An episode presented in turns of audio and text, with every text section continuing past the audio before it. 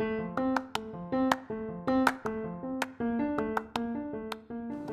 are listening to B2B Top Sales Podcast. สวัสดีค่ะ จิดาภาเซเลสตรา B2B Top Sales นะคะ วันนี้มีเทคนิคดีๆ ในการเพิ่มยอดขาย ถ้าเกิดว่าใครที่ฟังจนจบแล้วไม่ปล่อยผ่านเลยไปนะคะ เอาไปปรับใช้ได้พรุ่งนี้ทันทีเพื่อเพิ่มยอดขายของเราได้เลยค่ะ ครที่เคยเข้าไปที่ร้าน Burger King McDonald แล้วน้องๆ ถามแล้วว่า พี่จะ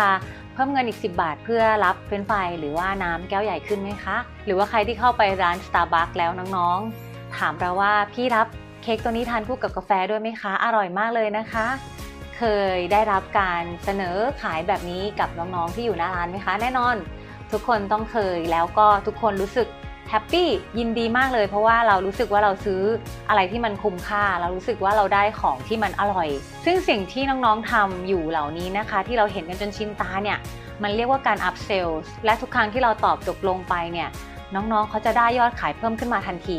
แล้วเราก็จะรู้สึกว่า happy ขึ้นมาทันที และถึงแม้ว่ามันจะมีเทคนิคมากมายในโลกนี้นะคะ เราจะปฏิเสธไม่ได้เลยแหละว่าเทคนิคในการ up sales เนี่ยเป็นเทคนิคที่ทรงพลัง เป็นเทคนิคที่ง่าย แต่ว่ามีประสิทธิภาพที่สุด แล้ว B2B อย่างเราที่จะต้องไปติดต่อค้าขายให้กับองค์กรต่างๆ มากมายเนี่ยเราเรียนรู้อะไรได้จากน้องๆที่อยู่หน้าร้านเหล่านี้บ้างในการ up sales คะน้องๆเขาถามเราเมื่อไหร่คะน้องๆเขาถามเราทุกครั้งไหม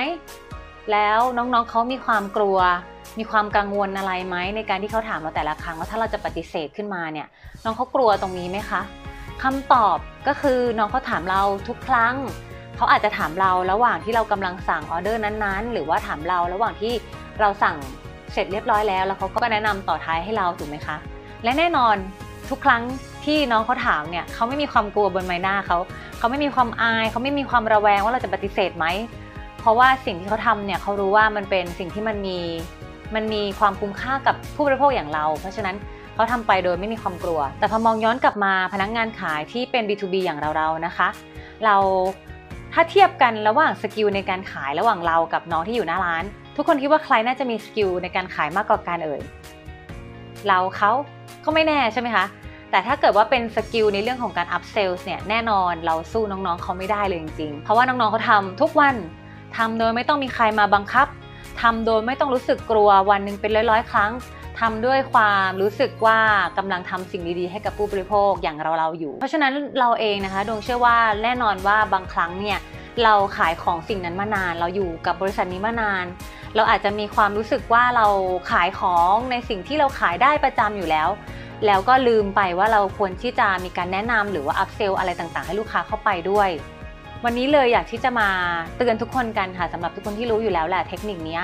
แต่ว่าอยากที่จะให้มีความกระตือรือร้นกันมากขึ้น ในการที่จะ upsell ทุกครั้งเลยนะคะ เวลาลูกค้าซื้อโปรแกรมตัวนี้ของเราอย่าลืมที่จะเสนอ feature อะไรฟังก์ชันอะไรบางอย่างที่เขาจะมีประโยชน์ ในการใช้มันเพิ่มเติม หรือว่าถ้าเกิดใครที่ขายของเป็นชิ้นเป็น IT เป็นอุปกรณ์อะไรก็แล้วแต่ อย่าลืมขายอุปกรณ์พ่วงต่างๆ เข้าไปให้ลูกค้าด้วย หรือการเสนอขายในส่วนของ MA maintenance ต่างๆ เพิ่มเข้าไปให้ลูกค้าด้วยนะคะ โดยที่อย่าไปคิดนะคะว่าลูกค้าจะมองว่าเราเป็นการยัดเยียดของให้เขา แต่เรามองกลับกันค่ะ ถ้าเกิดว่าสิ่งเหล่านั้นที่มันจำเป็นเนี่ย แล้วเราลืมไม่ได้บอกลูกค้า แล้วลูกค้ามารู้ที่หลัง เฮ้ย น้องมีอย่างนี้ด้วยเหรอทำไมไม่เสนอให้พี่แต่แรกใครโดนแบบนี้ไหมคะลูกค้าจะรู้สึกยังไงคะ